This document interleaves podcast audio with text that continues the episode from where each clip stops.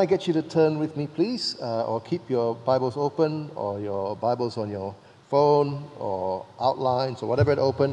1 Samuel chapter 3, uh, and we're looking from verse 1 of 1 Samuel chapter 3 to the beginning of 1 Samuel chapter 4.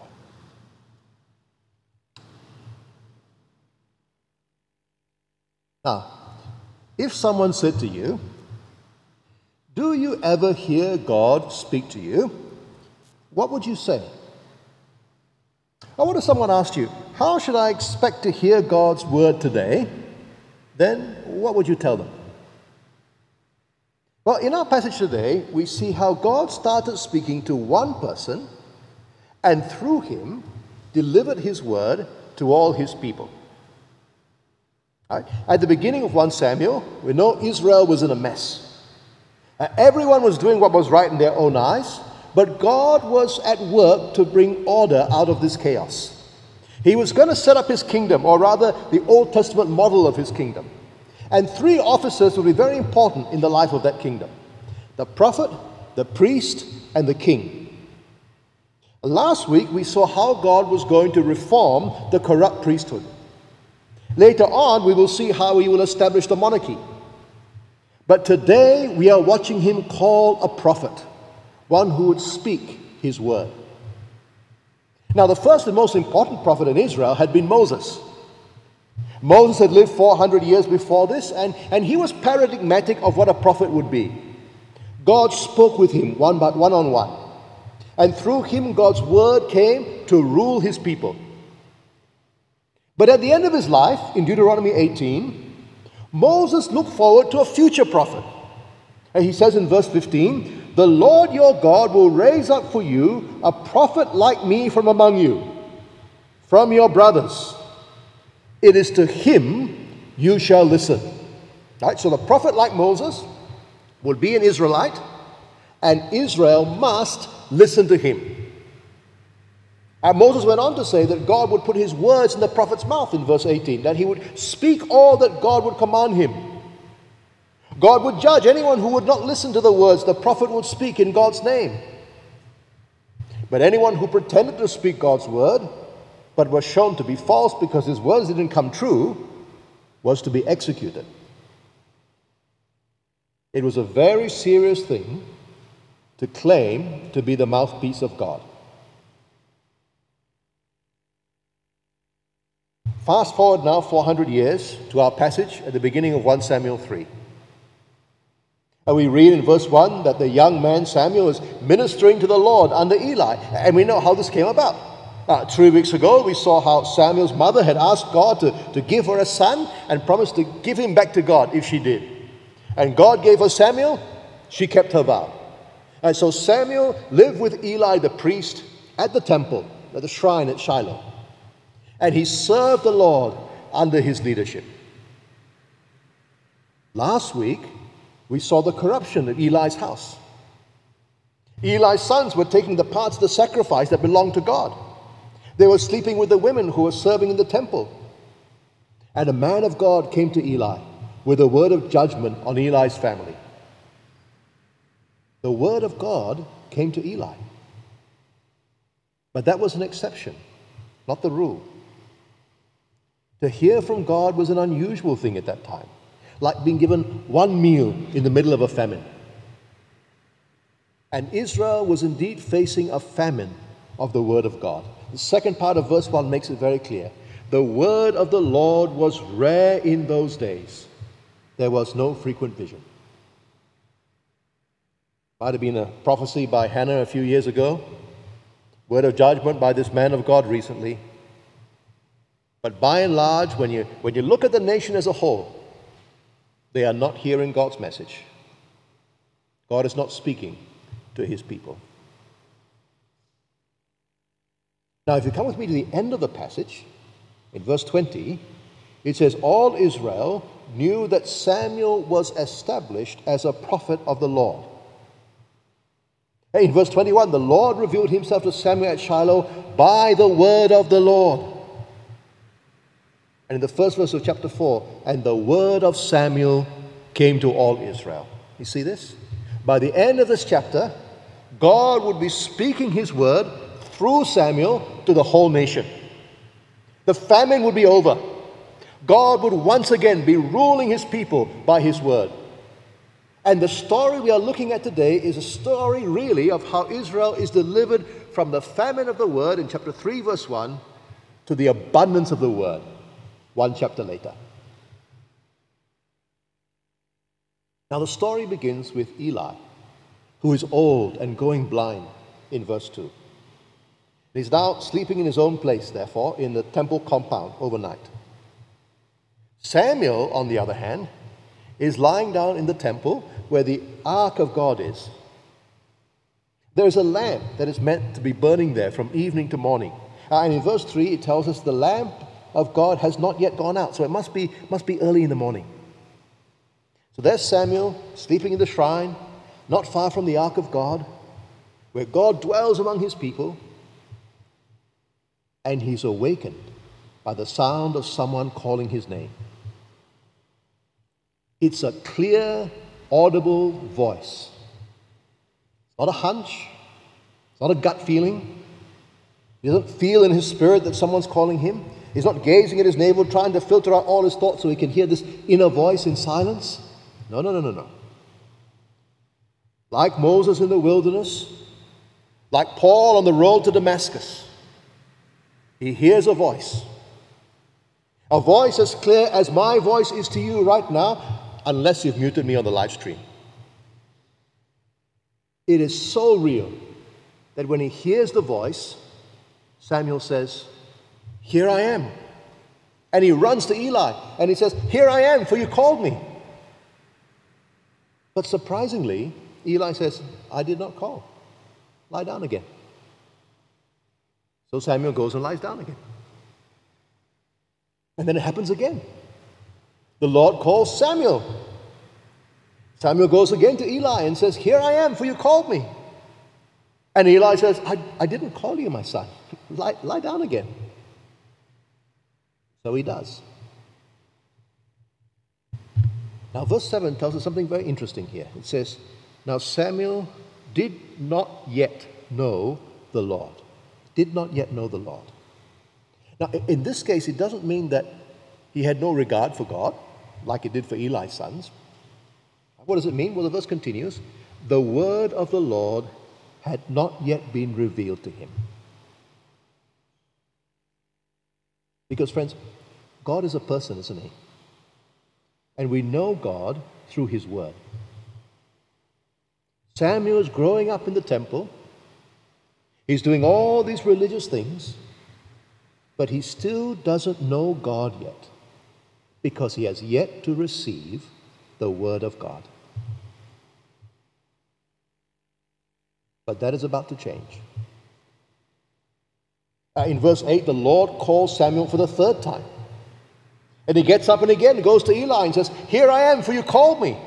Now, if I were Eli, I might be a little bit annoyed at being woken up three times by this kid who keeps on insisting that I call for him. But Eli perceives, verse 8, that the Lord is calling this young man. He might be failing in his eyesight, but there are some things he can still see. He knows, perhaps, that Samuel's not the kind of boy to lie. He may know that his mother prophesied that God, God would overturn things in Israel. And he certainly knows from the word he has already received that he and his family are going to face God's judgment. So maybe he's not so surprised that God would speak to a little boy rather than to a senior priest like him. He says to Samuel, Go lie down, and if he calls you, you shall say, Speak, Lord, for your servant hears. Samuel goes and lays down in his place. And then in verse 10 it says, the Lord came and stood, calling as at other times. It, it, may be that the Lord became visible as well as audible, or maybe it's just invi- he's still invisible, but, but he's there. But, but either way, the emphasis is not what Samuel sees, but on what Samuel hears. And he hears once again God calling him by name Samuel, Samuel. Like Moses heard when God called him out of the burning bush Moses, Moses. And this time, Samuel doesn't run off into Eli's room. He says in verse 10 Speak, for your servant hears. And God speaks to Samuel. But the word that he gives him is not a comfortable word. God had already warned Eli he would bring his family to judgment, and, and now God is going to put that judgment into effect. He says in verse 11, Behold, I am about to do a thing in Israel at which the two ears of everyone who hears it will tingle. On that day I will fulfill against Eli all I have spoken concerning his house, from beginning to end. And I will declare to him that I am about to punish his house forever for the iniquity that he knew, because his sons were blaspheming God and he did not restrain them. Therefore I swear to the house of Eli that the iniquity of Eli's house shall not be atoned for by sacrifice or offering forever. Eli's family had treated God's sacrifices with, with such contempt that there was no sacrifice for sins left. Their guilt would never be taken away. God had spoken. Well, Samuel lies there until morning. Then he opens the door of the shrine following his normal routine. He he doesn't go and tell Eli about God's word because, because he's afraid. And understandably so, right? It's not easy to give a word of judgment to anyone, let alone the senior priest who is your teacher. Eli knows it might be hard for Samuel, so he takes the initiative. He calls Samuel in verse 16 Samuel, my son. Samuel says, Here I am. And this time it is Eli. And Eli says, What was it that he told you? Don't hide it from me. May God do, do so to you, and more also if you hide anything from me of all that he told you. And so Samuel's got no choice but to bring to him the word of God. And so in verse 18, Samuel tells him everything, hides nothing from him. And Eli is humble enough to recognize that God is right to judge his family. He is humble enough to recognize that God has spoken through this little boy that he was meant to be training. And he accepts the word of God spoken through this very young prophet. He says in verse 18, It is the Lord. Let him do good, let him do what seems good to him. For he knows that God, the Lord, has spoken.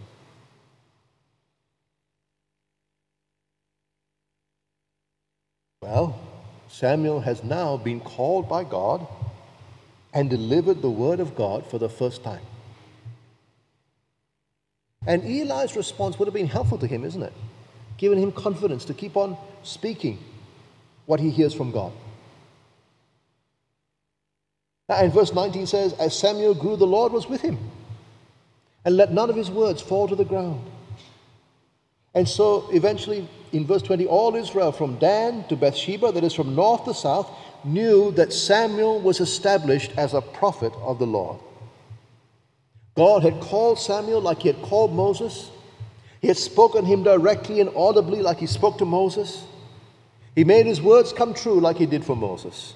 Samuel was a prophet like Moses. And all God's people knew it, starting with Eli and they receive the word of God through him. That's the big focus of this passage. And the other big focus of this passage is the, is the word of God itself, isn't it? We've seen a number of times uh, this thing as well. In verse 21, God continued to appear at Shiloh, and there he revealed himself to Samuel through his word. Whatever it might mean that God appeared at Shiloh, his revelation of himself was through his word. God reveals himself through his word.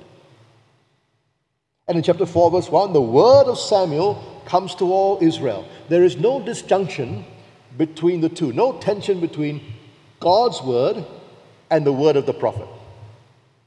The prophet's word when he is speaking in God's name, is God's word.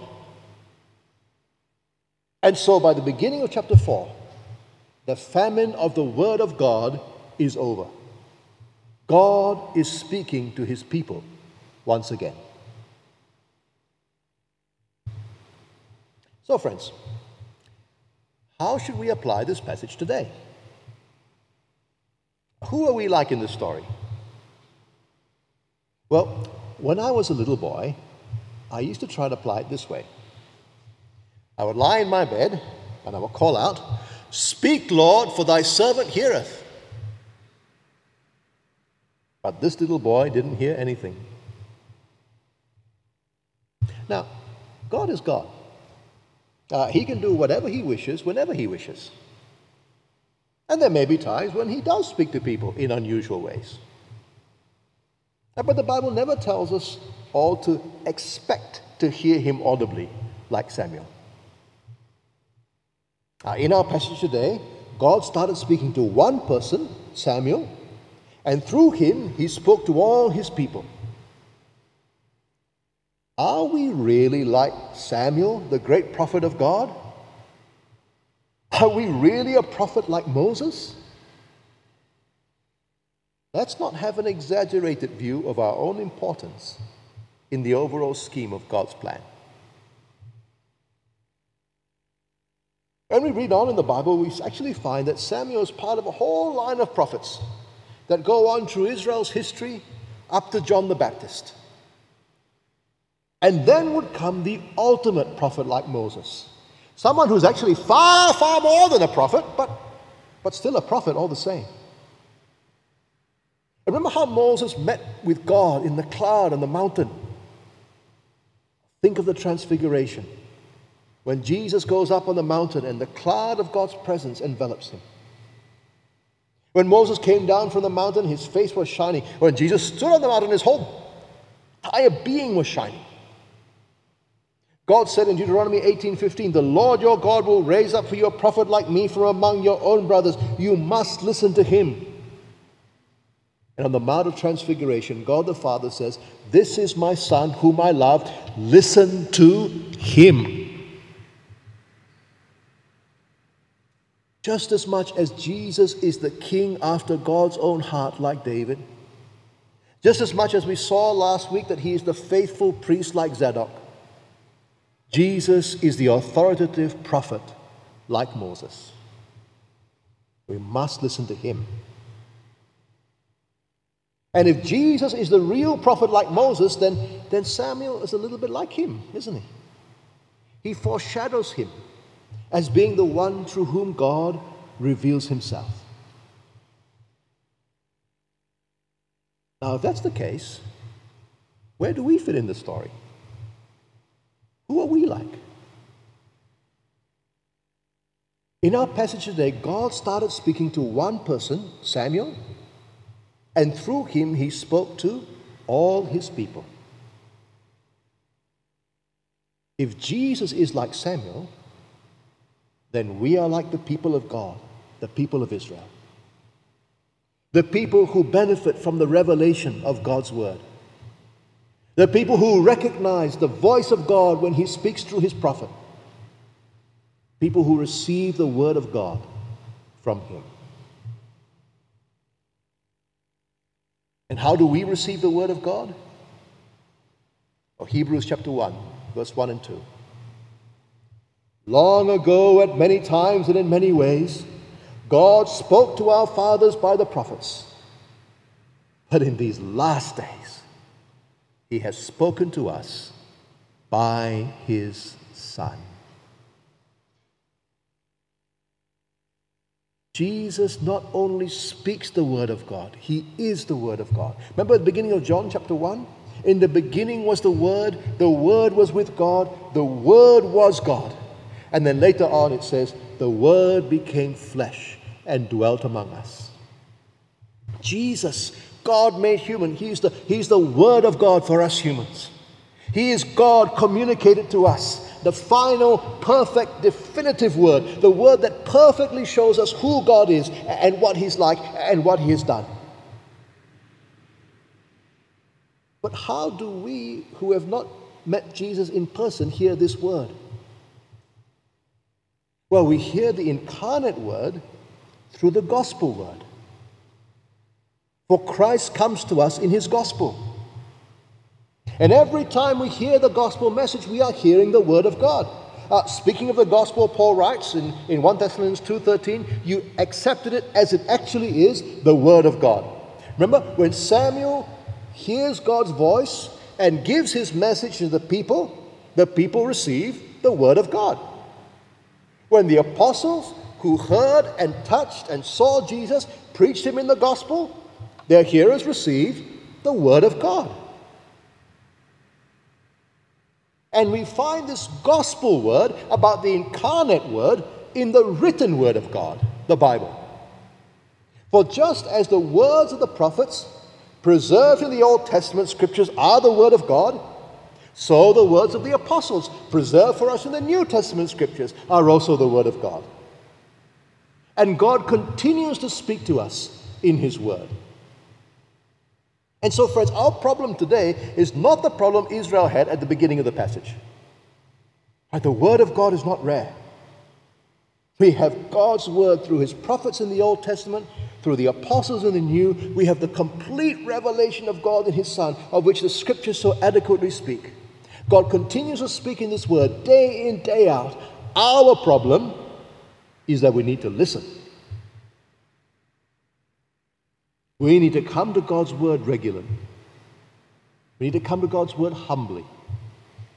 We need to come to God's word expectantly. We need to say to him as we, as we pray just now in our, in, our, in our song, Speak, Lord, for your servant is listening. Read his word daily. Discuss it with your friends, with your family, in small groups. Listen to it preached receive His word, whether it's a happy one or a hard one. Let there not be a self imposed famine of the Word of God today.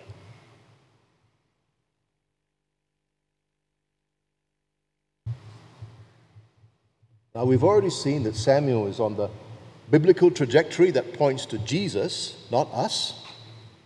And we've seen the office of the prophet in the Old Testament is analogous to the office of the apostle in the new. But just as Jesus is the ultimate priest, and we are all priests in a secondary way, so Jesus is the ultimate prophet, and the apostles speak for him, and yet we are all prophetic in a secondary kind of way. For, like Samuel, we have all received the word of God, and we can faithfully pass it on to others. We can listen to it and we can share it. And we can all speak God's words, which derive from the revelation of God in the Bible. It doesn't have to be a biblical exposition like this one. It could be meeting with someone one on one, sharing God's word with them. Can be when you call or you visit someone in hospital or at home and you read the scriptures to them. I'll be sharing the gospel with a colleague at work or a counseling type conversation where you, where you help your friend apply the Bible in their lives. Could be reading Bible stories to your children, discussing the sermon with your housemate, contributing to the discussion in your growth group, posting a thoughtful quote on social media. We can all communicate the Word of God that we know from the Bible to others. Like Samuel, we sometimes shy away from speaking God's word of judgment because it makes us feel uncomfortable. And it's understandable, it? it would be terrible if we take pleasure in speaking of judgment. God, God Himself takes no pleasure in the death of a sinner. And yet we must be prepared to do it when we need to. But, but unlike Samuel, we do it so that people can understand the good news that we have to share. Because unlike Samuel, we have a wonderful gospel message that Jesus died to take the punishment of all our sins so that we can be forgiven. That there is no sin that cannot be atoned for by his blood. And that he rose again as king and he offers total forgiveness and new life to all who would submit to him. So actually, our job is far easier than Samuel's, isn't it? But we have a better message, a better word. In the past, God spoke through the prophets. In these last days, He has spoken through His Son. Let's pray.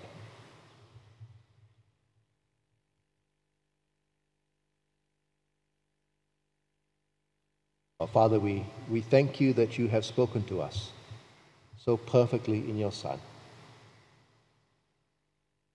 Thank you that uh, you have given us the scriptures through the apostles and the prophets which, which reveal him. And we thank you that you, you have given us there everything that we need to know for salvation uh, and to live a life that is pleasing to you. Father, please help us to be people who listen to your word.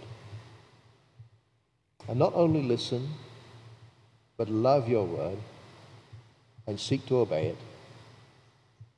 and to faithfully pass it on to others. And we ask this, Lord, in Jesus' name. Amen.